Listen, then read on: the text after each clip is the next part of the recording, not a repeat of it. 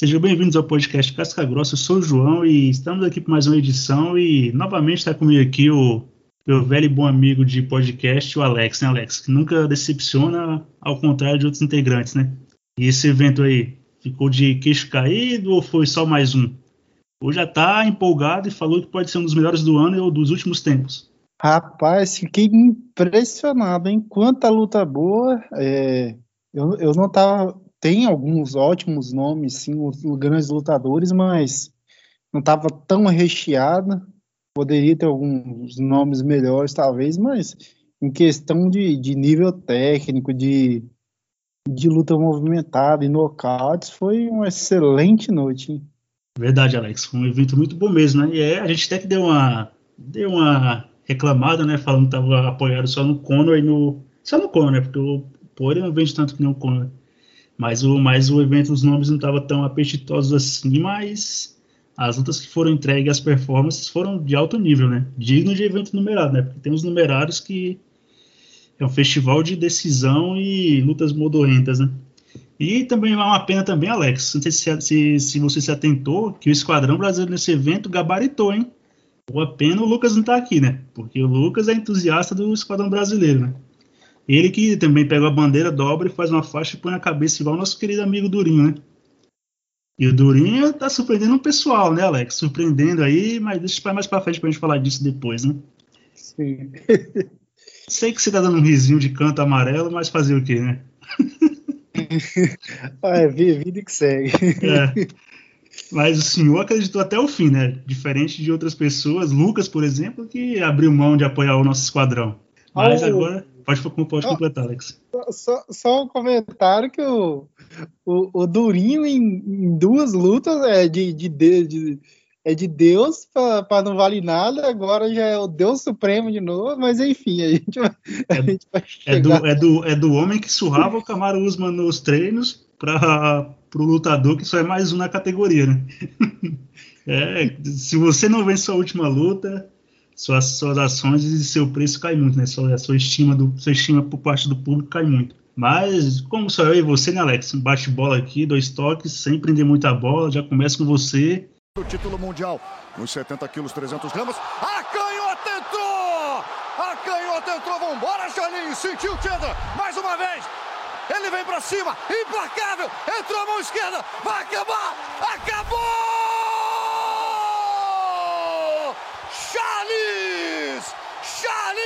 Do Bronx é do Brasil! O título mundial é do Brasil! Vibra, Charlinho! Vibra que essa é tua! A favela venceu!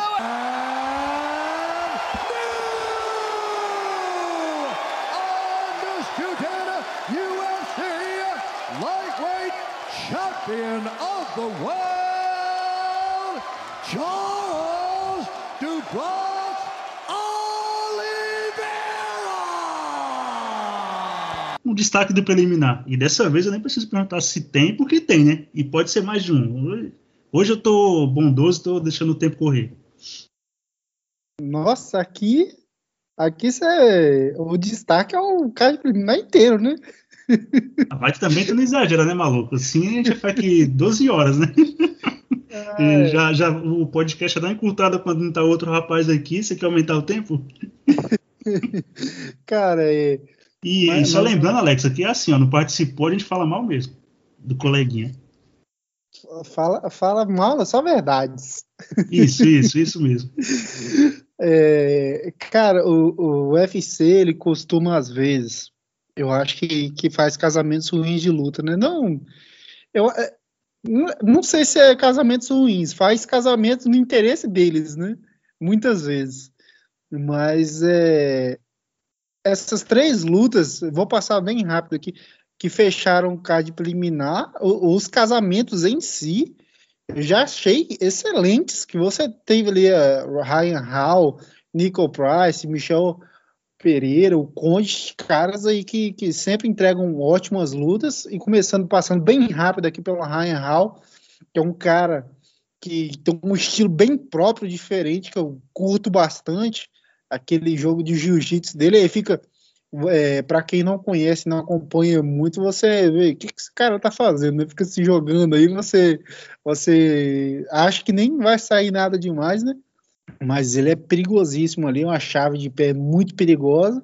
E ele tava tentando fazer o jogo dele em cima do Toporia, né? Mas é, o menino Topuria tá, tá voando aí, cara. Que mãos pesadas, soube aproveitar o momento certo ali e deu um ground pound violento. É um cara para se ficar de olho também. O Ryan Hall, infelizmente, vem lutando muito pouco, né? É, já tá com uma idade chegando aí, 35 anos, veio sofrer algumas lesões e tal.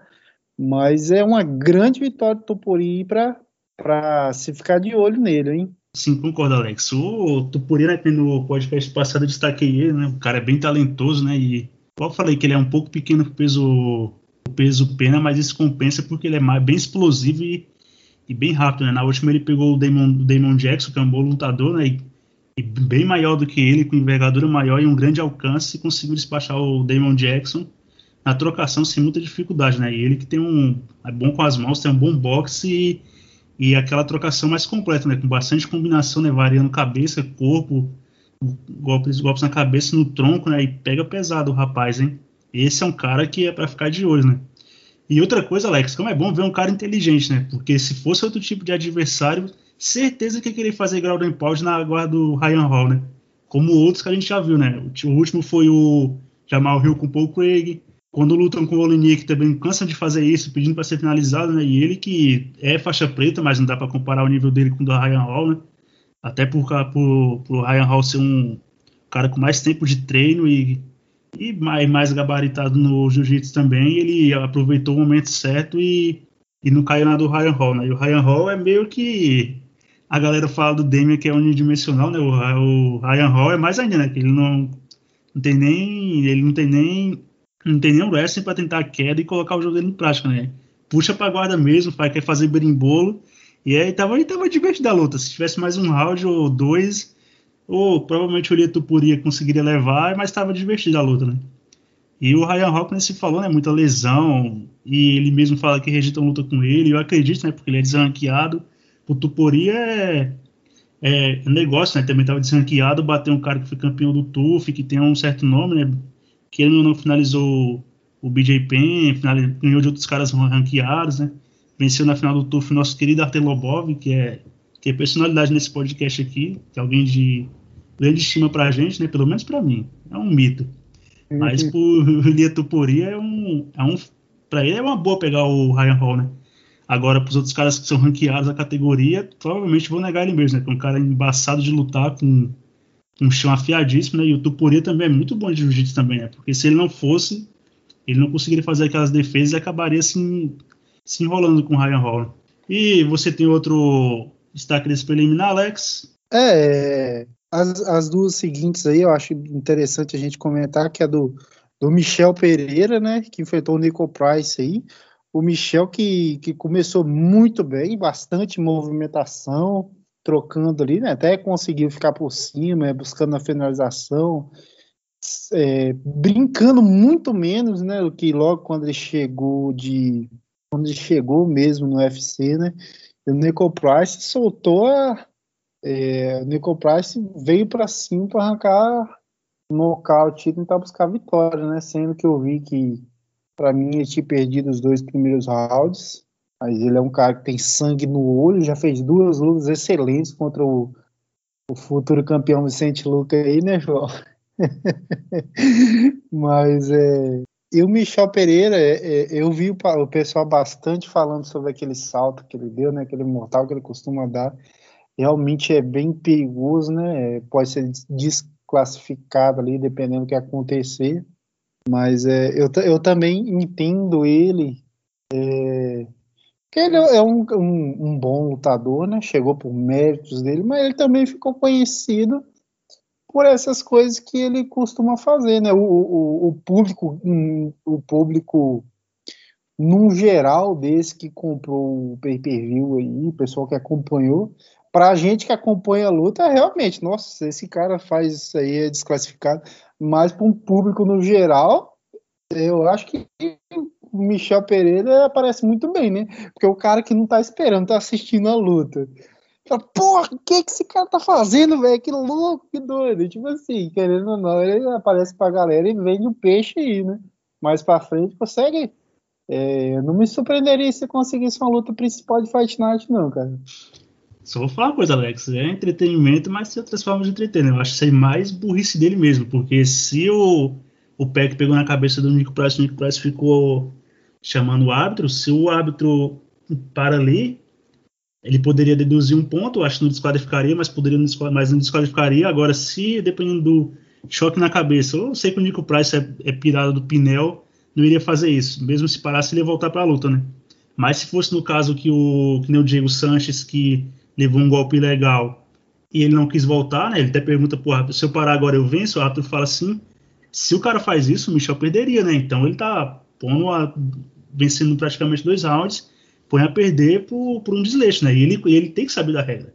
E toda vez ele faz isso, uma hora você pode cobrar caro, hein? Já cobrou aquela joelhada e agora dessa vez aí esse, esse pé, porque o pé dele pega na cabeça do Nico Price, né? Tem outras formas mais inteligentes de entreter o público, né? Só minha opinião, mas conclua, Alex. Ah, sim. É... Não, to, to, todas as opiniões estão certas. Eu, eu, acho que não tem ninguém errado, cara. Eu, eu concordo, isso aí é, pode acontecer, pode. É verdade, é um fato. E, e também eu, eu vejo assim que são todas consequências. Tem, os, tem o, tem o, o, cara que luta com a guarda baixa, que para dar show, ou ele vai dar show ou ele vai ser nocauteado, né? Um dos dois. Tu, tudo que você faz tem consequência, não é o cara que é o cara que foi nocauteado aí, como é que é o nome dele? Trevin Giles. O Trevin Giles? Não, é. Tipo, pois é. Os caras acham que tem a guarda na cintura e não tem habilidade para fazer aquilo, né?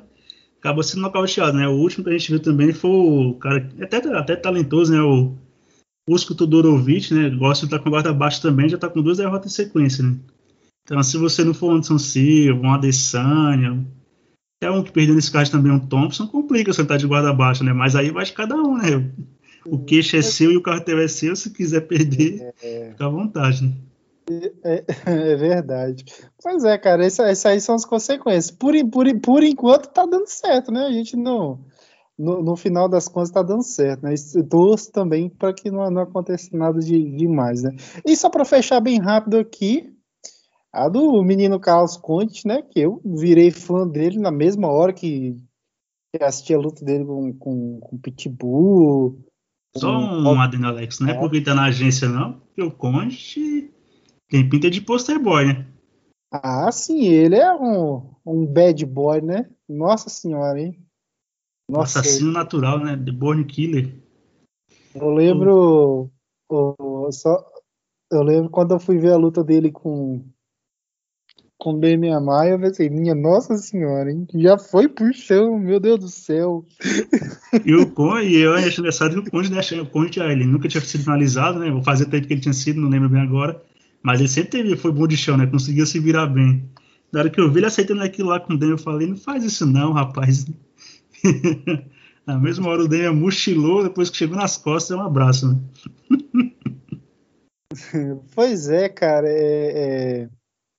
Foi uma boa luta também. Gostei da apresentação do Max Griffin, tá vindo muito bem também, com algumas vitórias consecutivas. Talvez tenha sido a melhor apresentação da carreira dele, a maior vitória com certeza. E, e o Condit, cara, você via a técnica dele ali, ele até conseguiu conectar alguns bons golpes, mas eu achei que ficou visível. É, tem uma quilometragem, a, a, as a idade é próxima, mas tem uma quilometragem a mais, tem mais, mais guerras.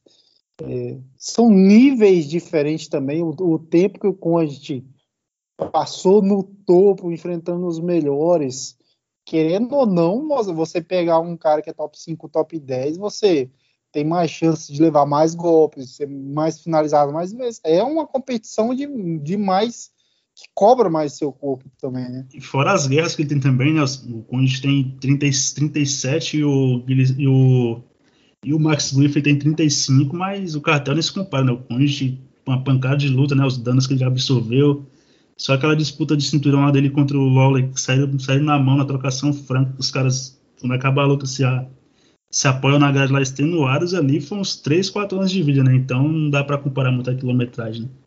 Mas nem se falou, Alex, uma coisa que pode falar do Conte é que a técnica tá lá, né? Talvez a explosão, a agilidade, a velocidade não tá, mas a técnica e o queixo tá lá, né? Porque o Conde só tem um TKO, só tem um TKO e foi por lesão no joelho contra o Tyron Woodley, né? Nunca foi nocauteado e, e o queixo tá em dia ainda, hein? Ah, sim, com certeza. Ele é um cara bem difícil de, de ser nocauteado, né, cara? Mas é ele pegando os, os caras mais atrás aí, ou até pegando Matt Braço, a galera mais puxada para a idade dele aí, eu vejo ele fazendo ótimas lutas aí pela frente, viu? Eu, eu vejo talvez que, que um, uma das questões que pode atrapalhar um pouco ele é, o mental, às vezes eu acho que ele não tem um mental tão forte. Ele já teve, hoje eu não vejo mais, já já aposentou, já voltou, parece que, que não, não tá 100% ali, né? Mas se continuar fazendo essas lutas aí, é... lembrando que ele tava vindo de duas vitórias, né? Tava, tava vindo numa sequência boa aí. Mas enfim, é, com esporte continuar fazendo boas lutas aí, o Griffin, quem sabe o Griffin não pode pegar o Nicole Price aí, é um, acho que é um bom casamento, hein? Verdade, Alex, é um bom casamento mesmo. E agora a gente vai para o card principal, né? A gente ia falar no card principal, né? não só a gente falou, mas praticamente todo mundo que fala sobre MMA, fãs e, e quem cobre o esporte em geral, falou que era pro maconha da show e não deu outra, né?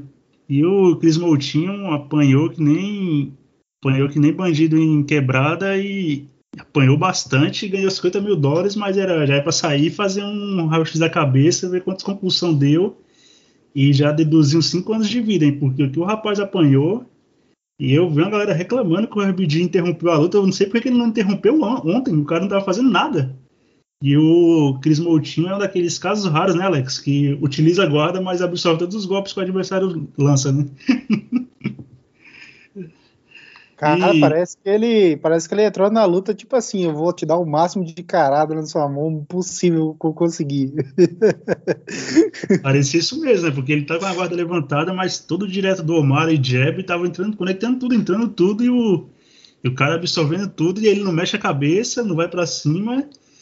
E meio que lembra o cigão, né? Mesmo que o cara não seja bom no, bom no chão ou algo do tipo, mas tenta uma queda, né, rapaz? Tá apanhando que nem nenhum condenado vai ficar trocando mão com um cara que é bem melhor do que você em pé. E meio que parecia mesmo, não parecia, pra mim foi um mismatch do cacete essa luta. Não tão em nível, o cara pra mim, o, é que o Omar é um bom strike bem acima da média, né? Mas pra mim o Moutinho não tá no nível do Omar e nem de alguns caras desranqueados do UFC.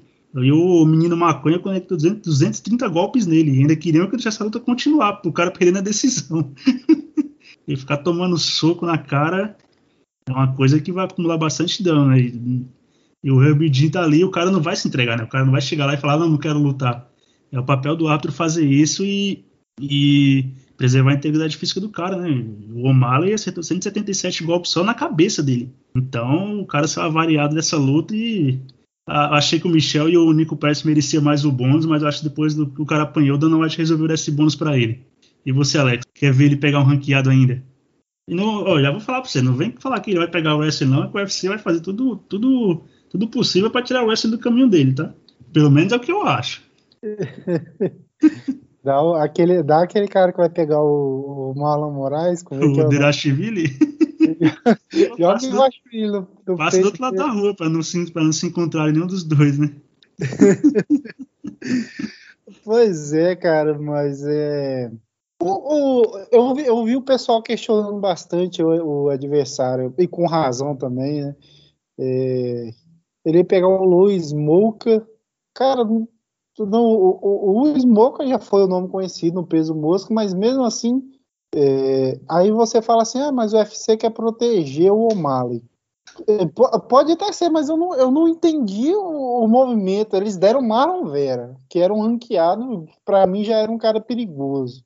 Depois deram Tominhas Almeida, que é, ah, tá vindo de derrota, mas mesmo assim não deixa de ser o, o, o nível, em vez de subir, não tá descendo? Não tô, eu, não, eu não entendi muito isso. O UFC da. Acho que depois do. depois que tá, ele tava com sequência boa de vitórias, né? desde o Contender, desde que era de fora do UFC, como ele perdeu por Vero, acho que estão querendo montar mais uma sequência maior de vitórias para ele, né? Mas o Smoker já, já era um cara que ele já era favoritaço, né? Que era da categoria de baixo. E o Chris Moutinho, então, né? E, e fora que não, não faltou cara do UFC querendo lutar com ele, né? Mas o menino Macunha pago para lutar, foi lá e fez o trabalho dele, né? E sim, e o, o Amal era favorito, mas não sei se seria isso pra ser igual ele fez ontem, né? Mas é, igual ele fez nesse caso, né? Ah, Alex, mas... espero, não que eu não conhecesse o Moutinho, mas pelo, pelo trabalho que tiveram de pegar um cara de fora, eu esperava daí pra pior, hein? E falaram que o Omar não tem punch, eu acho o contrário. Eu acho que o, Chris Moutinho tem muito queixo, né? Porque se o Omar tem as maioria das vitórias dele por nocaute, agora ele perdeu o poder de nocaute. Isso não existe. O cara é que, que aguenta pancada mesmo. Né? É verdade, cara. Ah, cara, e o Cris Motinho também tá de parabéns, né? Ele sabia que o nível técnico. Você sabe, não é desmerecendo nem nada.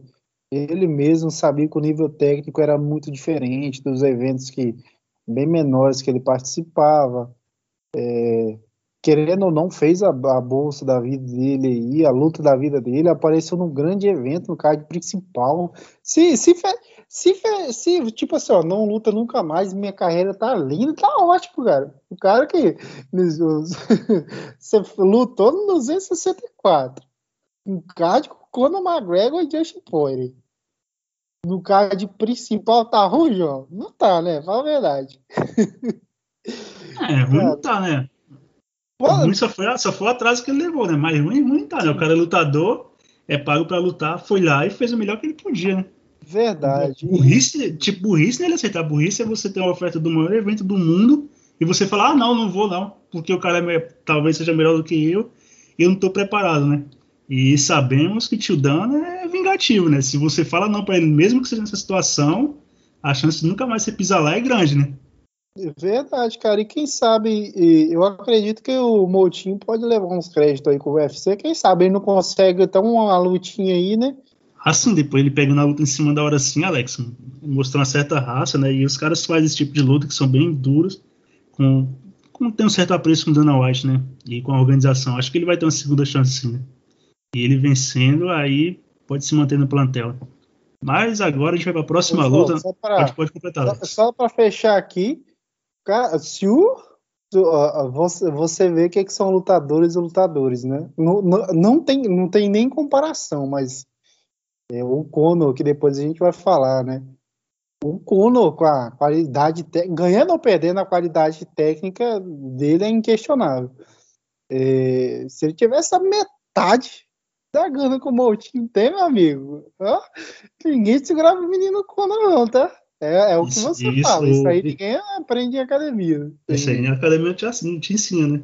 É. é igual o Poirier falou nessa luta. Ele falou em badge, né? Do UFC, falou, é, dinheiro pode comprar tudo, você pode ter tudo, mas coração você não vai conseguir comprar, né?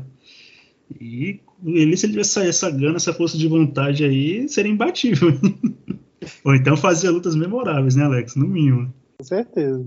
Mas agora a gente vai para a próxima, pra próxima luta do card, né, que foi a Irene Aldana e a Kunitskaya, né, eu que achei que a Kunitskaya ia chegar mais carcaça, conseguir fazer aquele jogo dela mais chato, né, de clinch, foi grudando lá, fazendo bastante pressão.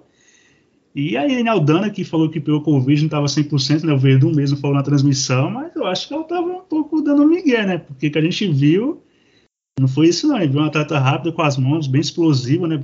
E eu já achava, achava que se a Corinthians não conseguisse fazer o jogo de clinch, de glide com ela, em posição física, ia acabar perdendo na trocação, né? E, e foi isso que aconteceu, né? A, a Aldana tem um boxe limpo, né? Escola mexicana aí, escola mexicana de boxe bem tradicional.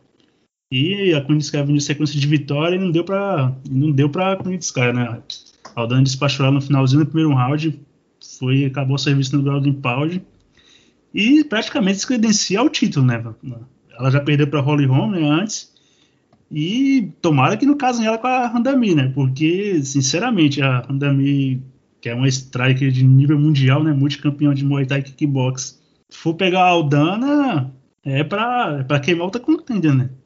Desse jeito que a categoria tá, se deram pra Juliana Penha, poderia já jogar a Aldana contra a Amanda na próxima rodada, né?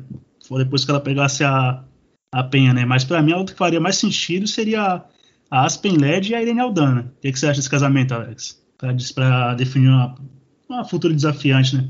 Cara, seria excelente, com certeza. Mas é, é, é, esse. Tem certas categorias, cara, que eu fico pensando, meu Deus. É, se, se sair uma. Ah, sim, com certeza. Cara, é, eu, um, mas é concluindo, o que você falou é um excelente casamento. Mas é complicado nessas categorias, são, são rasas aí. Mas é.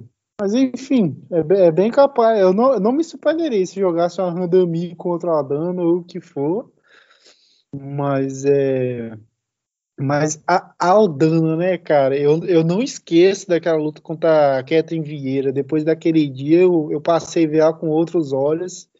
Né? Que, que mão pesada, né? Que, que não é muito costume das meninas dessa categoria, assim. Você vê com esse punch singular aí, essa mão pesada assim, né? E ela, é igual a gente comentou no podcast passado, tem um boxe você vê que ela estava conectando menos golpes do que a Kunitskaya, mas ela tem um boxe simples que faz o necessário e é efetivo. E ela faz o que ela. Ela faz o arroz e feijão bem feito e ela consegue vencer os adversários dela, né? Contra a Holly Holm, que também era. A Holly Holm também é outro nível, é complicado de mexer, mas enfim, é uma boa lutadora. Tá? Só, só uma coisa, né, Alex? A Holly Holm é multicampeã de boxe, né? E é tida como uma das maiores por vários especialistas do, do esporte também, né? Então é complicado trocar com a Holly Holm, né? Box com ela. Verdade. É... E a e a, e a Kunitskaya também não, não vejo muito demérito, não. Ela tem chance de dar a volta por cima aí, tem tempo. É uma boa lutadora e como essa categoria é rasa, tá rasa, não me surpreenderia num, num futuro mais à frente ela conseguisse uma disputa de cinturão também, não. Ah, verdade, Alex. Essa categoria aí, a Kunitskaya já perdeu, deu a volta por cima, né? E conseguiu voltar com o caminho das vitórias. E essa categoria tinha a Amanda e as, e as, duas melhores da categoria, que é a Andami e a Holly Holm, né? Tá bem, tá bem embolada essa categoria, né? Qualquer uma pode chegar a uma disputa de cinturão, né? Principalmente quando a Amanda tiver, tiver na categoria. Agora, nessa próxima, na próxima luta, Alex, isso aqui é. Oh, foi, pro seu, foi pro seu deleite, hein? segura que o Grande Reage tá desabando, hein? Olha que ele deu uma balançada no Tatu Ivasa, né? O Tatu Ivasa é mais, mais curtinho, né? E é mais rápido do que ele ainda. Mas isso aqui você gostou, né? Nocautão para acelerar o card, já é pra penúltima luta da noite. E Tatu Ivasa era aqueles pesadão clássico, né, Alex? É o shape lá meio largadão poder de nocaute e, e dane-se o resto, né? E fora também que o costume da, do país dele é maravilhoso, né, Alex? Se pegar a bota de um estranho e tomar cerveja nela, né? Que maravilha, né? a, higiene passou longe, né? E não é nem que o corner leva um, um sapato para ele tomar, um tênis, né? Ele pega de quem de quem estiver lá e quis se oferecer, né? Tem um cara, um gordinho branquinho que logo quando ele nocauteia, dá o tênis para ele, ele vira e bebe. E no trajeto do, do octógono até o backstage, ele foi pegando um sapato ou outro e tomando cerveja no. Jogaram cerveja na boca dele, ele abria a boca e ficava tomando. Sorte dele que é nos Estados Unidos, né? Eu acho que isso aqui é no estádio no Brasil, não aconselharia muito ele fazer isso, não. E, e você, Alex, empolgou com o Taito Ivaz, agora decola na categoria? Comente sobre o. também sobre os gostos, o costume peculiar dele também, né? De tomar. tomar bebida em bota, tênis. A Megan Anderson também tinha, né? Também tem, né? Ela saiu só do UFC só. Nossa senhora, hein? Rapaz, se ele faz isso no Brasil, ele ia tomar xixi, tudo quanto é coisa. Tudo quanto é coisa que você pensar e, e pegar eu não aconselharia, eu não aconselharia muito, não, né? Aqui no Brasil, não. Eu não aconselharia nos Estados Unidos, né? Eu, o Dana White falou que nem se o mundo tivesse sem água na coletiva, nem se o mundo tivesse sem água e fosse a última, a única forma de se refrescar, ele faria isso. E com, e com razão também, não É, não tira a razão dele, né? Cara, mas é que que garota, né? Eu é Ele que, que passou por, por maus momentos aí, pegou uma.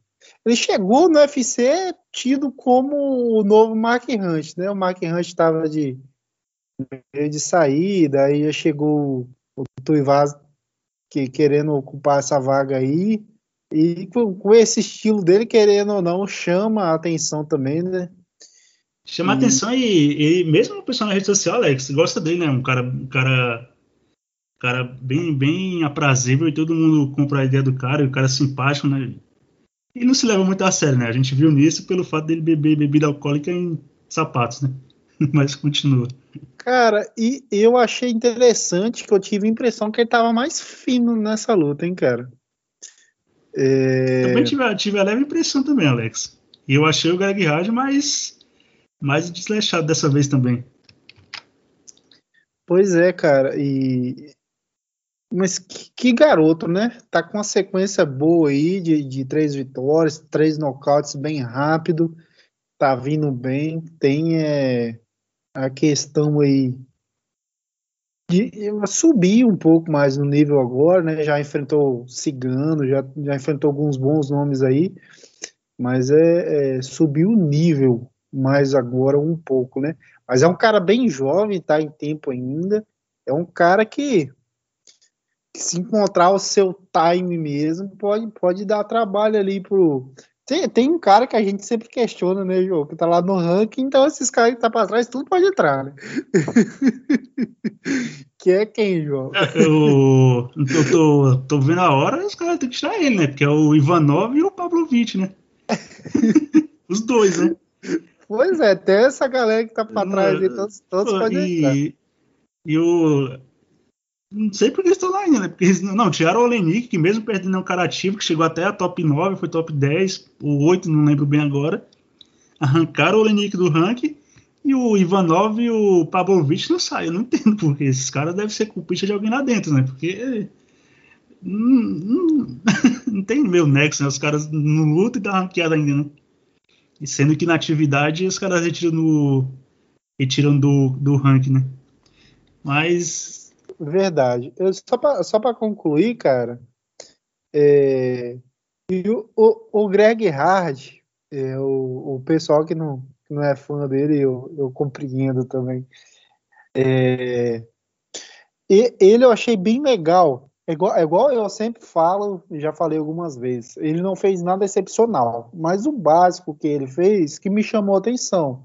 Ele conseguiu lutar com uma certa qualidade, é, três rounds para um peso pesado, eu acho bem bacana, né? Ele que já tem o porte de atleta mesmo, que ele lutou com Volkov. Ah, o Volkov não apertou um passo, mas mesmo assim, é, foi uma luta que eu achei interessante, que ele, mesmo perdendo, conseguiu mostrar um, um pouco do desenvolvimento dele. Foi, foi é, subindo ali, venceu o De Castro, o Marcy Green. Eu, ve eu vejo um cara jovem ainda para a categoria, eu acho que ele pode ter algum desenvolvimento ainda. O próprio Taito Vaza estava com três derrotas, agora está com três vitórias. É, deu a volta por cima também. E o Hard pegou o Tibura aí, que o Tibura tá vindo muito bem na categoria. O o Rádio quase nocauteou ele. E agora o Tuivaz, né? Mas eu vejo ele com, com chances reais de dar a volta por cima aí. Uma coisa que eu tava pensando, que eu achei, que eu tava pensando hoje, que ele, ele demonstrou um, uma experiência que ele não tinha, eu achei, né? Com essas lutas. Ele conseguindo ter um pouco mais de paciência em algumas lutas, é uma experiência que ele não tinha, ele estava conseguindo demonstrar, e nessa luta eu achei que ele perdeu um pouco dessa. É porque ele, ele é esse cara que, que é visível, que ele tem essa coisa de matador, de nocauteador, e ele tenta segurar, e, mas eu acho que ele tem que ver os seus adversários, ver talvez o momento certo. Nessa luta ele perdeu esse ponto, que eu vejo que se ele tivesse segurado um pouquinho mais, poderia ter nocauteado, com certeza. Ele também é um monstro, baixo muito pesado. Mas é, Os últimos adversários dele, o Marcin Tibur, o Marcy Green, o último cara que você poderia ter feito isso era contra o Titan Vaza, né? Mas enfim, Tuivasa soube aproveitar a oportunidade e nocauteou, né? Ah, sim, verdade, Alex. E agora vamos para a luta de segundo de segundo maior destaque da noite, né, que estava quebrando a cabeça de todo mundo que tentava olhar para essa luta e, e, achar alguma lógica e como ela, ela se desenrolaria, né, e, e, o, e, o, e o Durinho, né, que é um chegado do Alex aí, surpreendeu principalmente, até mesmo a mim, né, que eu achei que o que você não pode fazer que nem o Thompson que o Durinho costumava fazer, né, partir para cima avançar para colocar aquela, para conseguir conectar aquela mão dele pesada e não, não ser um cara mais temperado ou, ou, ou escolher o melhor momento para explodir e atacar, né? E nessa luta ele veio com a, uma estratégia bem traçada, né? E veio para vencer a luta, não veio para nocautear nem outro, né? E mesmo quando ele ele chute rodado do Thompson que pega de raspão, ele consegue levar o knockdown, que ele entra em apuros, ele não, não fica no automático, nem nada do tipo, né? E o Thompson ali cresceu o olho para querer encerrar a luta, e foi ali, que ele quedou e o Durinho conseguiu virar o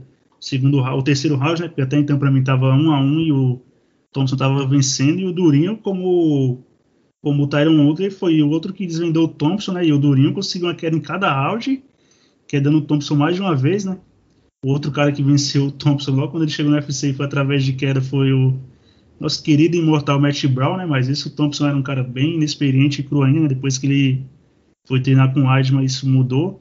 Mas o Durinho tá de parabéns, e mostrou que um cara que pode mudar a estratégia e ser um cara um cara mais temperado, mais mais mais pragmático e lutar pelo resultado, não só pelo nocaute ou pela finalização, né?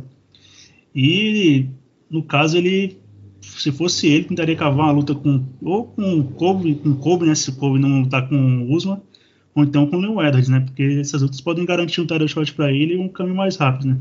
Senão ele vai ter que fazer mais uma ou duas, né? Também vai dar vontade do campeão. Também o campeão sempre tem. Sempre tem. Tem escolha de quem será o próximo, o próximo desafiante, né? E você, Alex, apesar de ser amigo pessoal do, do Gilbert Band, do Gilberto, como você fala, não se deixou envolver pela, pela, pela emoção e falou que ele tinha chance sim, né? Tava, tava confiante que ele poderia cometer o crime e não foi através das mãos, né? Mas ele deu uma fez o Thompson ficar ligado com a mão pesada dele e conseguiu vencer a luta, né? Que o Dan White falou que o importante é vencer, não foi uma luta mais das mais exuberantes. Ele venceu, né? E também se você for fazer querer fazer uma luta exuberante que nem o Luke, né? Que tomando um atraso não tentou uma queda. E olha o Alex fica me zoando, que eu sou defensor do Luke aí.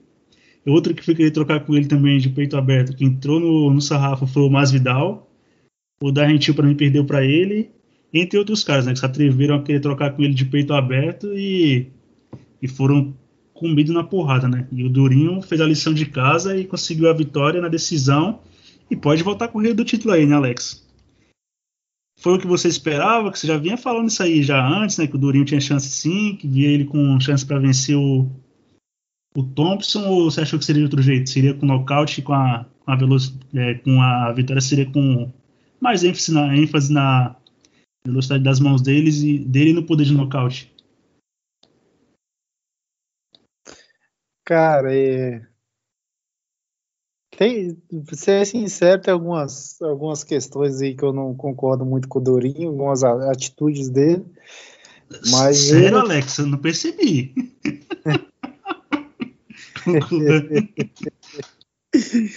mas é essa atuação dele eu tenho que respeitar, cara. Eu tenho que, que ser sincero. Teve. Não foi da, das mais exuberantes, das melhores, mas ele fez o necessário para vencer, né? É, por mais que ele só venceu porque o Thompson tá velho, mas. tem que, tem que depreciar o cidadão, né? Mas conclua. Tá me lembrando outra pessoa. Não, cara, mas é Lucas. o Durinho. Fe... O Lucas. Não, mas o Durinho fez o, jogo mais seguro que ele, que ele podia fazer, conseguindo quedar ali, controlando. É, para mim, de todas as lutas do Thompson até hoje, é, talvez a que foi que tem sido um pouco mais dominado aí, né? Cara, e, e, e, eu, tô, eu tô vendo, eu vi algumas pessoas falando, nossa, se o Durinho, se o Durinho fez isso, imagina o Shimaev, não sei o que, cara, eu não sei se é muito bem assim, são níveis diferentes, são... E o Durinho acabou de perder pelo campeão, por campeão, né, ele lutou com um cara que disputou o cinturão duas vezes, e era indesvendável, né, o, jogo do cara, né? E quem fez isso aí foi o Durinho, né? Agora não é todo mundo que vai chegar, vai colocar a mão no Thompson, vai grudar e quer dar ele, né? Não vai virar festa. é igual, só o adendo, Alex, é igual quando a Decena subiu para a categoria de cima, Blahovic quedou, venceu a luta, acharam que embaixo fazer a mesma coisa, né? E não foi bem isso que a gente viu, né? Pois é, cara. Mas é eu, mas fa falando a verdade, que sem, sem desmerecer a vitória, que, que me surpreendeu positivamente, o, Durinho. Talvez hoje, junto com o Kobe e com o Usman, seja o trio mais forte aí. Tal, talvez essa luta aí tenha se, se coroado, o trio mais Só, forte. Como já diria nosso amigo Jô Soares, Alex, não que a gente interromper, mas já te interrompendo pela milésima vez, eu acho que o pilotão de frente agora que desgarrou do restante, que são os melhores da categoria, é que nem você falou mesmo o Usma, o Tom, o Kobe e o, e o Durinho. Eu acho que até o Edon está um passinho atrás dos três. Ah, sim, eu vejo, eu vejo o Durinho, para mim, tá no auge da forma dele. É um cara muito difícil de ser batido hoje, né? E demonstrou aí. Pa... Agora, paciente é mais difícil ainda de ser derrotado, né? Mas é. E o Thompson, cara, ele é um lutador espetacular no segundo round, para mim, até marquei para ele, eu vi ele melhor em alguns momentos. Mas foi a primeira luta que eu, particularmente, tive a impressão de é, tá um pouco mais lento, de não estar tá com aquela, aquela velocidade toda. Mas é compreensível também em questões de chute, não estava soltando todo chute é, contra o Durinho também, que a gente sabe, poderia ter agarrado a perna o que for. Um jogo complicado aí, né? Mas o, o, mínimo, o mínimo que for, eu, eu, tive a impressão que o Thompson deu uma desacelerada, ao menos nessa luta. E, querendo ou não, foi nocauteado pelo Pets algum tempo atrás. Assim, o Thompson, tá, para mim, tá lutando em altíssimo nível. Isso aí é inquestionável. Mas são, são pequenos detalhes que, que se, se fosse, ao menos para mim, não, não querendo justificar nem nada, se essa luta fosse há três, quatro anos atrás, eu para mim eu não veria o, é, hoje, antes da luta, eu vi um, uma chance para o Durinho. Se fosse três, quatro anos atrás, particularmente, eu, eu sinceramente eu não veria chance nenhuma para o Durinho. Sem, é, sem querer desmerecer a vitória dele, que foi realmente foi uma apresentação de gala, cara. Verdade, concordo com você, Alex. Dessa luta também achei o Durinho um pouco, o Durinho não, o Thompson um pouco mais lento, né? E com uma, uma velocidade um pouco mais defasada, até mesmo os, os reflexos, né? Mas não que ele esteja em decadência plena, coloca a mão nele, cai, leva nocaute, é quedado facilmente, né? É até, até natural e compreensível, né? Tem 38 anos já, um cara que luta pouco também, né? Isso também meio que cobra um preço também, é um cara tão frequente, mais ativo, mas Durinho tá, tá de parabéns pela performance e logo, logo, se manter esse mesmo nível, tá disputando cinturão novamente, né? Ô, João, eu. Pode completar. Pra concluir. Cara, e o Tom, se eu fosse o Thompson, eu não desistiria ainda, cara. Por quê? É, o campeão já tá fazendo a limpa, já vai ter que repetir luta. O Thompson com uma, duas vitórias aí já não, não seria nenhuma surpresa ele conseguir sua disputa de cinturão, porque o, é uma luta inédita aí, né? Que todo mundo quer ver, querendo ou não, é, né? Acho que seria uma coisa bem interessante, né? Tem eu vejo, não acho impossível, não.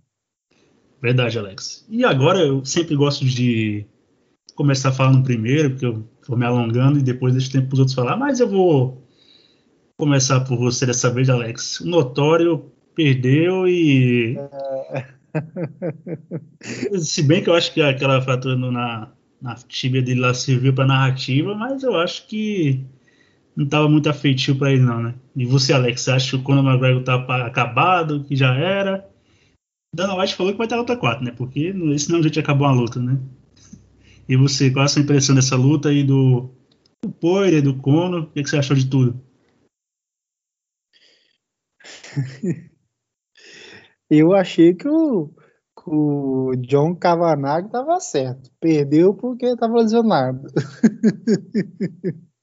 Ah, sim. Ele estava lesionado e começou chutando uma barbaridade, né? mas é. Cara, mas é. Sinceramente. Eu, eu sempre achei o, o, o Poirier um bom lutador, cara. Isso aí é inquestionável. Mas o, o, eu, vi o, eu vi o Poirier como Breaking Bad. Que você. É bom. É, é bom. Só que eu nunca achei ótimo. Nunca achei essa Coca-Cola toda. É, mas é bom, com certeza é bom. Mas nessa noite. Essa noite o menino Poirier ganhou meu respeito, cara. Eu tenho que bater palma pro cara que o cara fez por merecer. Que vitória.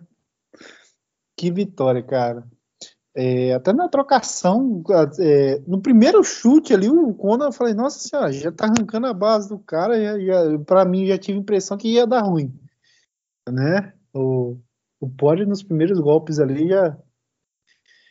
E o, e o Conor, eu, eu, senti que ele iniciou a luta tentando é, botar pressão, o chute, a movimentação karateca, eu acho que ele fez o certo, o Conor não fez o errado. Ele fez o que deve, deveria fazer, mas realmente o Poirier está no momento dele, ele é o cara, e não tinha muito o que o, o McGregor fazer nisso aí, né? Cara, e, e me surpreendeu o McGregor tentar um tentar uma guilhotina ali, né? O só, só um adendo aqui, Alex. Ele, pra mim, é o mesmo erro que ele, tem, que ele cometeu na luta contra o Khabib, né? querer trocar chão com o Khabib, ou então, e a mesma coisa ele querer finalizar o Poirier, que é um cara mais tempo de jiu-jitsu mais gradual do que ele, né? Meio que desperdiçar energia à toa. Né? Mas conclua, meu jovem. Sim. cara, mas é. No, no, nível que esses caras lutam, eu penso que o, eu concordo, você tá certo. Mas eu penso se o Conor, no nível que esses caras lutam, o Kono, para ele ter feito isso, ele deve ter treinado tão exaustivamente, especificamente nesse golpe, tipo, no momento de queda, você talvez estava confiante para fazer isso, né? Mas é, mas não deu, né? E o Poirier, cara, já tava ali quase conseguiu, no, é, tava quase conseguindo o nocaute ali, mas eu acho que o Kono, se não fosse questão do pé, ia conseguir sobreviver, pelo menos esse primeiro round vi, eu vi algumas pessoas questionando, até o Conor, né, questionando que ia voltar, que ia fazer acontecer. Acho a chance bem mínima, né, para não dizer impossível. Mas eu vejo, eu, eu vejo que poderia acontecer igual Brasil e Alemanha, para quem assistiu. Tipo, a, a, Alemanha, mas a, a, Alemanha ainda foi boazinha que deu uma segurada. Porque eu, que eu para mim, que eu tava assistindo, não sei vocês, João, pra mim, se a Alemanha quisesse ter feito 15, tinha feito 15. Ó, vou fazer 15. Tinha feito. Graças a Deus não fizeram, ainda bem. 7 tá de bom tamanho. E ainda o. Ainda o Brasil fez um golzinho da, da misericórdia, né? Mas eu, eu acho que o Conor não conseguiria ter, ter revertido, ele não tem essa. Ele não tem isso no histórico dele, né? Conseguir reverter lutas. E o Poirier também parecia que não ia dar espaço para ele, né? É, é porque o Conor ele, ele, é um cara muito bom tecnicamente, né? Aquela luta contra o Khabib no terceiro round, que, que deram a vitória até pro Conor naquela luta se você der espaço para ele, ele é um cara muito bom tecnicamente.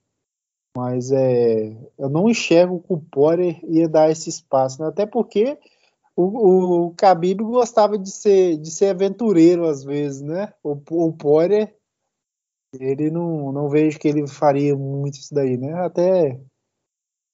Mas enfim, performance espetacular do Poirier. vai pegar o Charin na próxima. E o Conor, cara, é, para mim não aposenta, né? Ele tá com, com, sangue no olho querendo voltar aí. Se, o Conor pegar o Poirier na próxima, que eu tudo indica que vai ter realmente uma carta luta, um quarta luta, eu acredito. Se eu fosse o Conor, eu não pegaria o Poirier de cara, para mim é loucura. Se eu fosse ele, ou eu pegava o Rafael, né, que já tem uma história, já tem uma treta aí, mas não sei não, é uma luta perigosa para ele também, tá? Eu, eu inclusive apostaria no Rafael hoje. Mas é ou até o próprio Nate diz, né, cara, que sempre é uma carta aí que, que vale para ele, né?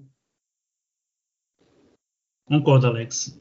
E agora eu vou falar sobre a luta em si, né, que nem eu falei no último podcast lá que para mim você poderia ser o replay do, do primeiro encontro, né? Mesmo eu sabendo que o Conan não focou na preparação certa, né, que ele veio mais estático, apostando só no boxe, não tava lá os chutes dele, os chutes, as fintas, tudo, né, que envolve ele, a movimentação frenética. Mas eu achava que o Poirier ia vencer ele de novo, porque o, o Poirier engoliu. Todo mundo sabe, e vai, todo mundo já sabe, vai saber sempre que o melhor do Conor é o direto de, de canhota. Né? É o que, que garante a vitória e o que fez a fortuna dele, que fez ele ser duplo campeão do UFC, né? Então, o, na luta passada, o Poirier engoliu dois ou foi três direto limpo, limpo e nem balançou. O que é quando aconteceu no peso pena, no primeiro, ele desabou, né? E, e também eu achava que se o Conor ajustasse, que nem falava que ah, ele se ele movimentar a bala de carro agora, porque praticamente está no autódromo, né? Vendo a corrida de Fórmula 1. Mas o, o, o achava que se o Conor viesse na, na forma como ele costumava se apresentar antes, né, movimentando, chutando bastante. O principal dele seria o direto de, direto de canhota para vencer o Poirier. E na primeira não conectou, mas não tanto, e não fez surtiu muito efeito. Né? Ele não tem a opção de colocar para baixo o Poirier, não tem a opção de fazer jogo de grade, não tem, não tem outra opção a não ser a trocação e ser melhor do que o Poirier na trocação. Né? E eu acho que ele é melhor striker, mas não tanto. E na caixa de ferramentas o Poirier tem mais coisa para vencer ele, né? E e meio que as pessoas passavam a impressão que o Conor deixou o Poirier vencer. Não, mas o, Poirier, o Conor venceu porque o, o Poirier venceu porque o Conor não estava movimentando, porque isso e aquilo, não sei o quê. Tem casos, e ele não estava com sangue nos olhos, porque ele foi bonzinho, tem casos que essa, isso é verdade. Parece que o cara entra lá e não entra adrenalizado, não, não, não parece não é ele mesmo, né? Mas no caso do Conor, para mim era ele, só não estava na melhor forma possível, mas o que ele tem de melhor, ele jogou, soltou no Poirier e não conseguiu vencer, né?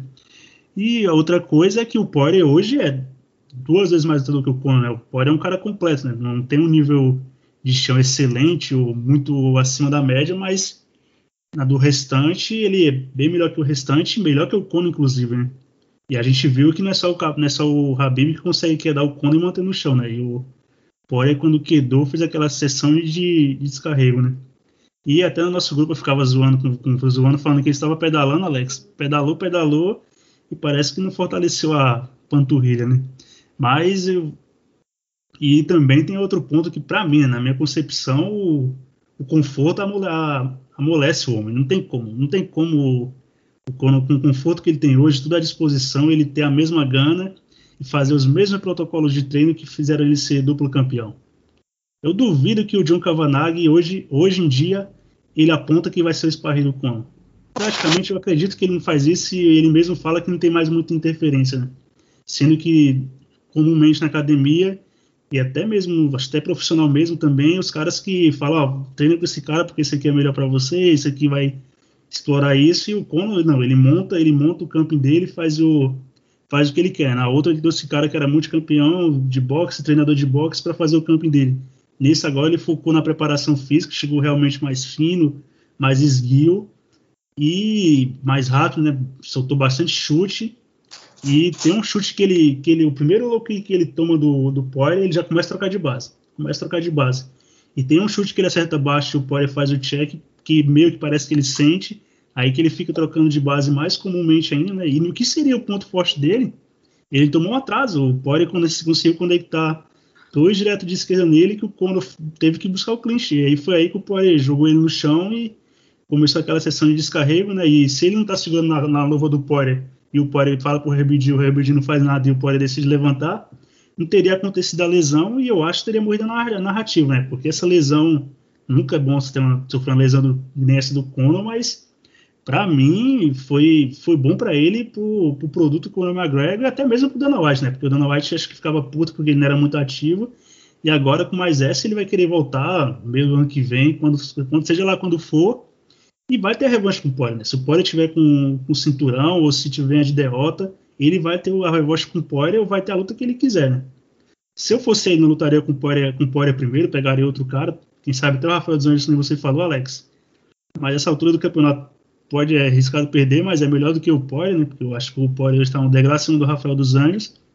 Mas no, no Conor, no, na, na, atualidade, eu não vejo ele melhor que o Poirier eu vejo ele um strike bem polido, tá? talvez até mais que o Poirier, mas na trocação, ele, na, no, na trocação e no que envolve MMA, ele não vai levar melhor contra o Poirier, né? Porque tem outras, o Poirier tem outras armas e, e no sábado a gente viu que o Poirier engoliu novamente direto de esquerda, não balançou e conseguiu e conseguiu conseguiu e conseguiu balançar ele e fazer ele recorrer a, ao Clint, né? E foi ali que ele foi parar no chão e sofreu aquele grau pau de lá que como você falou também, Alex, parecia que iria encerrar a luta ali, né?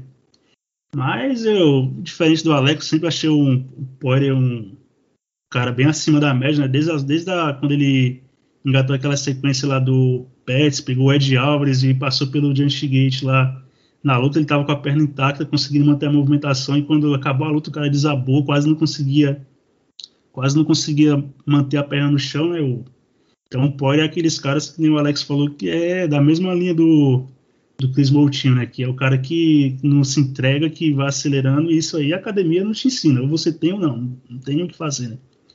E o Poirier, é aqueles, e ele conseguiu virar a luta no quinto round contra o Dan Hooker, tomou atrás do Gate, do Álvares também.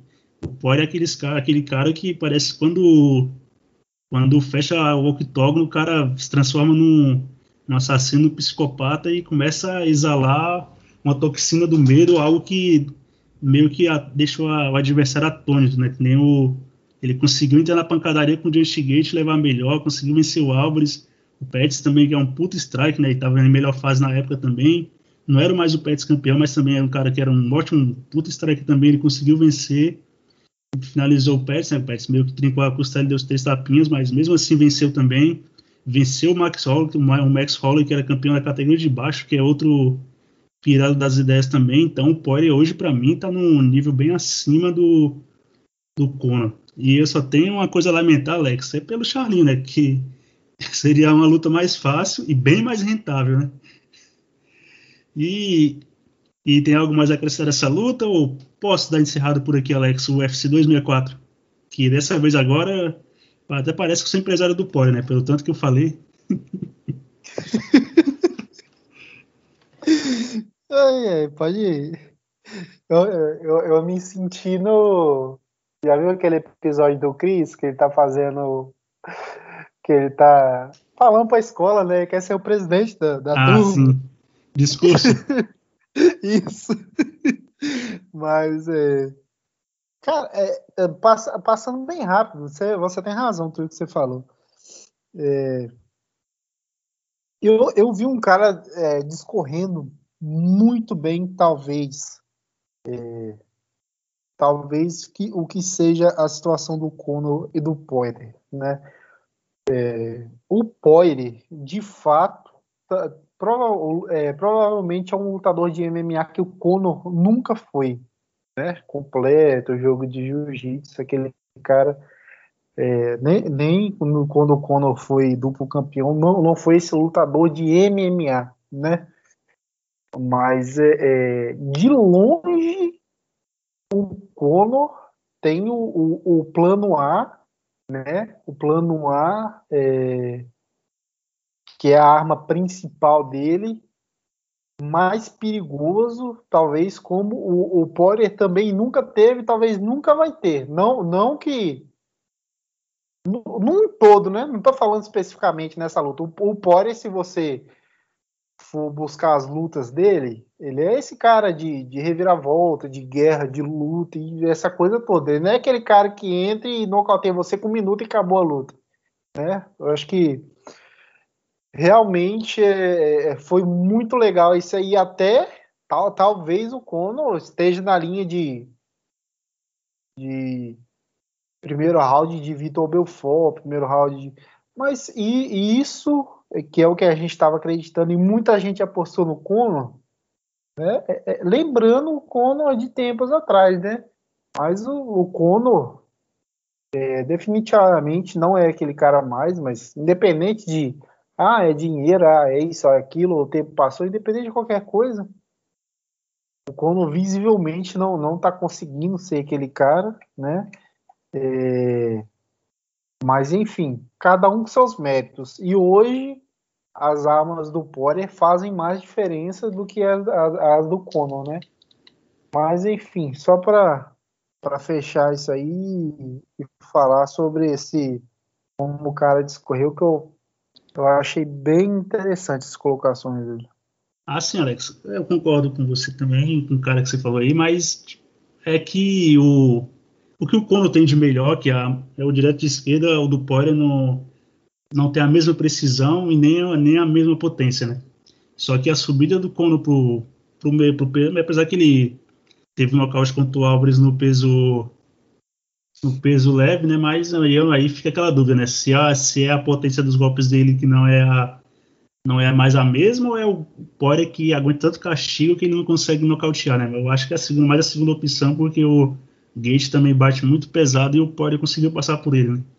Mas eu concordo. O, o que tem de melhor, o Poirier nunca vai ter, mas no conjunto e na, no, na conjuntura que forma um lutador de MMA, o, o Poirier é melhor que o Conor e o Conor nunca vai ser o lutador de MMA que o Poirier é, né? Mesmo ele sendo um cara muito maior, tendo números astronômicos, esportivamente, acho que ele não vai não vai estar no mesmo patamar e como o Poirier não vai ter os feitos esportivos que o Conor tem de ser duplo campeão. Mas, e falando também que se falou que ele não, não vai ser mais o mesmo, e a gente também tem que lembrar do Trash Talk que, como o Poirier falou na coletiva, né, parece ultrapassado e parecia que ele só queria atacar por atacar e forçar uma narrativa, e o Poirier hum, não deu muito. Deu, não deu muita bola na hora da, da coletiva, mas depois da luta deu para ver que ele tava. que ele sentiu bastante aquela provocação que foi da mulher dele, né? E o Conor também xingou a mulher do Poirier dentro da. dentro da do octógono, né, falando que ela era aquela palavra com P, né, não, não vou falar de novo, Alex, você lembra daquele que a gente levou, aquele strike que a gente levou do YouTube, né, bom ficar só no primeiro mesmo, não ter o segundo, e falando que se ele, que ela estava em forma e levaria, se ela quisesse, levaria ela para festa, para uma festa após o UFC, né, então não é aquele trash talk que, que, que seja mais aceitável, e como ele falava antes, né, que era humilde na vitória e humilde na derrota, a gente vê que é mais humilde na, na vitória. E eu acho que o Conor é esse aí mesmo, hein? Eu não acho que ele é aquele cara bonzinho que quis dar contra o Cerrone, não, né? Eu acho que se você tromba ele na rua e falar duas palavras que ele não gosta, é bem capaz de te dar um direto na cara, que ele fez com o Coroa no bar, né? Mas aí são, outras são outra, outras histórias, né? Mas a gente vai ficando por, por, ficando por aqui. A nossa resenha do UFC 264, né? Esse, esse card que foi recheado e e muito bom, né? Entregou mais do que prometia. por cima. Um, dois, a sequência de golpes. A canhota entrou a vez do Poirier. A pressão do Poirier fez bem. A esquiva o McGregor, cortar na grade, cruzou a esquerda, a direita também, fez de novo a esquiva. É hora do Poirier, é hora do Poirier, na mão entrou, a direita entrou, foi pro chão, e aí está, aí está, Dustin, the Diamond, E agora a gente vai pro próximo Fight Night do próximo sábado. O Islam Makhachev versus o Thiago Moisés, né, o, décimo, nono da categoria contra o décimo quarto. E a gente vai fazer um pouco mais condensado e mais rápido, porque como perceberam no, no um destaque seu aqui desse card preliminar, Alex. E só lembrando, tem, tem promessa de pancadaria, né? O Stephen está por aqui também, né? Ah, sim, com certeza, cara. É, eu vou destacar a luta da Misha Tate, ela que vai enfrentar a Marion Renault né? A Essa Tate, também tá na agência, né, Alex? A Misha Tate. Se não tiver, é um crime, né? Ah, sim, com certeza. Ela, ainda mais agora que ela tá com, com o rosto mais curadinho, tem tempo que não leva um, Um soco na cara. Cicatriz, né? Tá na agência já deve ter ganhado muito like seu, que eu tenho certeza. Sempre no próximo like o Alex tá lá. Mas conclua. Ah, sim, com certeza, cara. Cara, é, a Tate é uma ex-campeã da FCI, né? Ela finalizando, finalizou a Holly Holm, né? Nossa senhora, aquele, aquela vitória. Eu gostava do estilo da Holm, doeu meu coração, tava tão perto de vencer a luta. Né? E a Tate tinha apanhado já bastante antes, né? Só usar uma adenda, Alex, você vê como o MMA é maravilhoso, né? A, a Tate, que era uma freguesaça da Honda, a, a Holly Holm foi lá, venceu a, a Honda, a Honda, tomou o cinturão, e a Tate foi lá e tomou o cinturão da, da Honda, né? Não tem muita lógica, muita matemática no MMA. Né? Verdade, cara. E, e, pois é, e a Tate que desde 2016 não luta, depois da daquela derrota para Amanda Nunes. Talvez alguém lembre como é que foi aquela luta, né? Minha Nossa Senhora, que desespero. e depois ela perdeu para Raquel Pennington também, na época, e acabou é, anunciando a aposentadoria aí. Mas é, an antes dessas duas derrotas, ela estava com várias vitórias em, em, sequência até chegar na disputa de cinturão, estava muito bem, né? E acabou perdendo duas que vai pegar aí é a Marion Renault, né? Que, por favor, por favor, cara, é, é um casamento de luta, bicho. Que esses ex-campeões, pessoal que tem nome, Cara, essa luta aí, se essa luta não foi dada pra Misha Tate vencer, não tem uma luta no mundo que foi dada pra vencer, pelo amor de Deus. Caim Velasquez, não volta pegando enganu. Não faça isso, meu filho. Pelo amor de Deus, não façam isso. O Weidman só pegando top 5, né? pois é. é. A Honda, a Honda voltou pegando a Amanda, bicho. Se ela voltar, se ela voltar daqui dois anos, vai querer pegar esse blog. Pelo amor de Deus, para com, essas, para com essas coisas, cara. É isso aí que você tem que fazer. Casamento perfeito. É, até até para a Renault também, se ela vencer vai bater um ex-campeão, tem um grande nome aí dentro do evento também. É, a Renault, que já está com 44 anos, também quatro derrotas seguidas, já não está no já não tá no mais no, no seu ar já tem algum tempo também. Ela tem um jogo completinho, né? Mas, mas já não já não tá tão eficiente, mas ela costuma transcorrer as lutas mais na, na trocação, mas já não está conseguindo desenvolver mais. São, já são 10 anos de diferença, né? A Tate está com 34. Eu vi algumas. Por acaso, eu estava passando em algum lugar, tinha umas fotos da Misha Tate, eu vi sem querer querendo. Eu tenho uma leve impressão que foi no Instagram dela, né? Mas isso é um palpite mesmo. É, e eu vi, é, ela parece estar em ótima forma física, olhando assim, cara.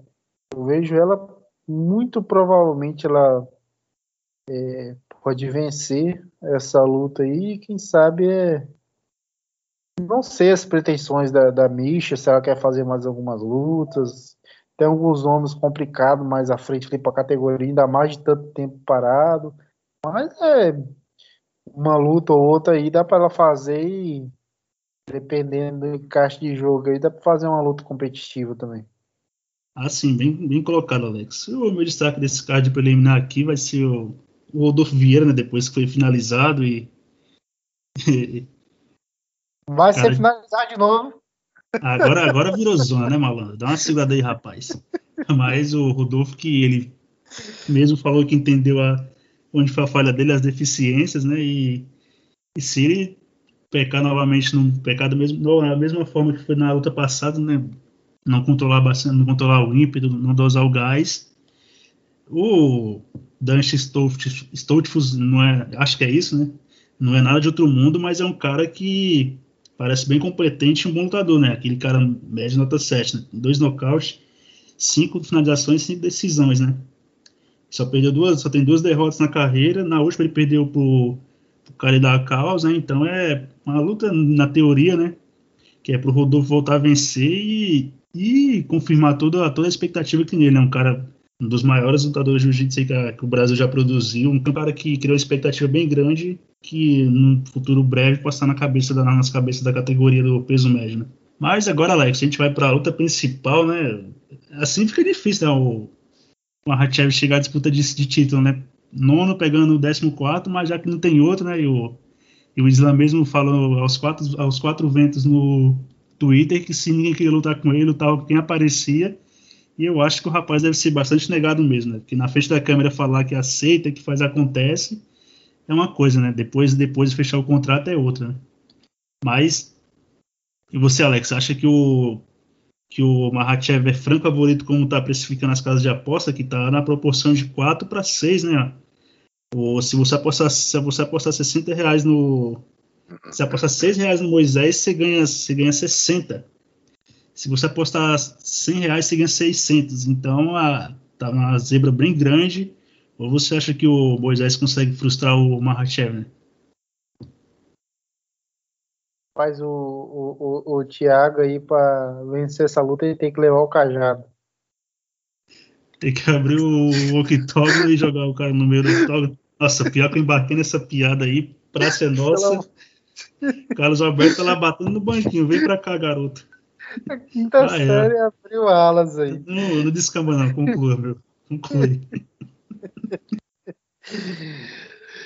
Cara, é, o, o Makachev, que lutador, né, cara? É, o, o, o Cormier, a gente sabe que ele, ele, ele é emotivo com essa, com essa galera aí, né? É, eu tinha falado com você antes da gente começar a gravar, né? Que eu acho o Cormier um dos melhores comentaristas que tem de MMA, né? Tanto da mídia estrangeira quanto nacional, né? Mas quando ele fala do pessoal do Daguestão e da ACA, eu não costumo levar muito a sério, não, porque, na minha opinião, na minha opinião, ele dá um pouco mais exagerada, né? Nem, tem várias provas aí, né? Que ele falando que o, que o Habib não, não, queria, não queria finalizar o, o Justigation no primeiro round porque não queria apagar ele na frente da família, mas no segundo acabou apagando, né? Então o Cormier costuma dar exagerada, né? Mas no caso do, do Mahachev, eu acho que não se acha que seja tão, tanto exagero assim, não, né? Mas conclua, Alex. É que o, o Cormier falou que que nos treinos o Makachev provavelmente é melhor no wrestling ainda até que o que o Khabib, né? Mas é que quem tem essa resposta aí exata aí eu achei que ele ia falar que era melhor do que ele, Alex. pois é, cara. E, e, realmente eu, eu vi o Makachev como um bom lutador, mas nessa luta contra o, o, o Bill Dober eu achei excepcional, espetacular, né? O Dober, que depois deu uma declaração que eu achei bem interessante, que ele é, eu acho o Dober um bom lutador também, é, adoro as lutas dele, o cara porradeiro pra caramba, né? E ele falou que que ele se sentia completamente preparado para vencer qualquer um naquela noite. Ele tem certeza que se fosse outro oponente ele teria vencido, que ele estava na melhor forma física dele mas o, o que o Makachev fez, ele nunca tinha sentido na vida dele realmente. O Makachev fez parecer fácil. Que gás, que determinação. É, grudou o tempo todo. Aquele jogo de Khabib mesmo, é encarrapado.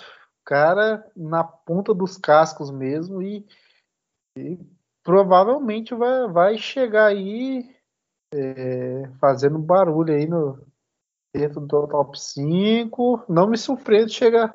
Bom, se continuar mantendo o ritmo e a, e a sequência e chegar numa disputa de turão, não, não me surpreendo, né? E ainda mais pelo o estilo de jogo dele, do Khabib, são estilos bem complicados de se lidar, né? E, e já o Thiago Moisés, o menino Thiago Moisés, que vem surpreendendo aí, né? Que até pouco tempo nem era conhecido do público, já vai fazer uma luta principal aí de, de Fight Night, né? Eu lembro, e cara, acho que foi ano passado, acho que foi a primeira vez que eu parei para ver Thiago Moisés, eu pensei, no caso de preliminar, falei, quem é esse cara? Eu nem sabia quem era. Foi a luta contra o Michael Johnson, Alex? Eu, eu acho que foi essa, João. Foi que, que ele tá levando atrás e no corner fala assim, joga nas pernas dele, meu irmão, põe para baixo e finaliza. E logo no começo do round ele se joga nas pernas do Michael Johnson e consegue a finalização. Pois é, que, que reviravolta na carreira aí. Um, até pouco tempo atrás era um desconhecido, já tá fazendo uma luta principal de um Fight Night. E se ganhar, já, nossa senhora, hein? Segura o menino que. Aí eu não duvido, não, ele abriu o mar. nossa, Alex, você não, não tá, tá sem controle, né, rapaz? Mas só complementando o que você falou sobre a entrevista do Drew Dober, né? Essa galera aí do Daguestão, né? O clã do Khabib lá, os dois são primos e são são crias do, sabe, do Manap, né? Falecido já. Lembra bastante a entrevista que o Poirier deu, né? Falando dele de novo aqui, depois que ele perdeu pro, pro Habib, né? Falou que o, quadro, o balanço do quadril, a, a técnica, a força, o, o jeito que ele era manuseado no chão, nunca tinha visto nada igual, né? Então os caras são são, são tenebrosos mesmo. Mas pro Moisés, eu acho que ele, apesar de ele ser muito bom no jiu-jitsu, eu acho que a questão de fazer guarda não tem nem que passar pela cabeça dele, né? Tem que fazer. O cara que venceu o, o Slam foi o Adriano Martins, né? Evitou as quedas e conseguiu nocautear ele, né? A questão é parar as quedas e, e desenrolar na trocação, né? O, o, o Slam começou a pegar a mesma trocação quando veio treinar na, na ACA, né? Junto com, com o Habib. Então, acho que esse é o caminho mais fácil, ou talvez pegar ele numa transição ou algo do tipo, mas aí eu acho mais mais difícil, né? Porque você viu alguns vídeos dos treinamentos que os caras têm lá e mesmo em lutas eles não deixam o pescoço tão a, tão à mostra para para pegada de guilhotina ou algo do tipo, né? Então fica bem complicado finalizar os caras em algumas transições, né? Acho o caminho não é o caminho mais fácil, é o caminho, mas é o que todo mundo sabe, só que é o difícil fazer é parar as quedas, né? parar as quedas e conseguir vencer em pé, né? Que é o, os caras têm o ponto forte a queda, o slam, e só que todo mundo sabe que ele vai para quedar, o problema é conseguir parar quedar igual o primo dele, né? Algo mais acrescentar desse nosso querido Fight Night, Alex, ou não? Ah, cara, aqui a gente não tem não tem é, é, grandes nomes assim, né? Mas tem algumas daí costuma sair algumas lutas bem interessantes, né? A gente tem os Tippens, que você falou que é o cara porradeiro, né? Que tá vindo numa fase horrível também, que vai pegar o Matheus Ganhot. Ele é um cara jovem aí tá numa sequência muito boa. Um, um cara que porradeiro também completo. Uma luta não, eu acho que é complicado também pro, pro menino Stephens, hein? Tem o Francisco Figueiredo também, o irmão do Deus da Guerra, tem, tem algumas coisas interessantes aí para a gente acompanhar. Boa, Alex, já foi no automático, já fez a chamada já pro próximo evento, nem precisou pedir, ó. Logo, logo tá fazendo vinheta pro canal Combate aí, hein? Junto com o Esquadrão. Mas a gente vai chegando ao fim do nosso podcast dessa edição. Se despede da galera aí, Alex. Deixa a nota pro podcast, pros dois participantes e pro que não veio. Eu acho que essa de longe é a melhor performance do Lucas. Mas conclua. Vou. conclua. Vou. Vou dar uma nota 10 pro podcast, não. Vou dar uma nota 10 para você, João. Você estava inspirado hoje pelo pelo porém, minha nossa não, senhora. 10 não, pode, pode dar um 9,99, porque senão eu vou ficar envaidecido. Aí no próximo eu já volto um nojo já. Mas obrigado. E a sua nota, Alex? vou dar um 8, tá bom, né? Ah, o, Lucas, o Lucas é 11, né? ah, ah, sim, com certeza. Hoje ele foi rápido, sucinto e cirúrgico, Alex. Não deixou escapar nada, como a gente gosta. Mas obrigado por acompanhar a gente até aqui. Se inscreva nas redes sociais, os links estão na descrição. E até a próxima. Valeu, pessoal.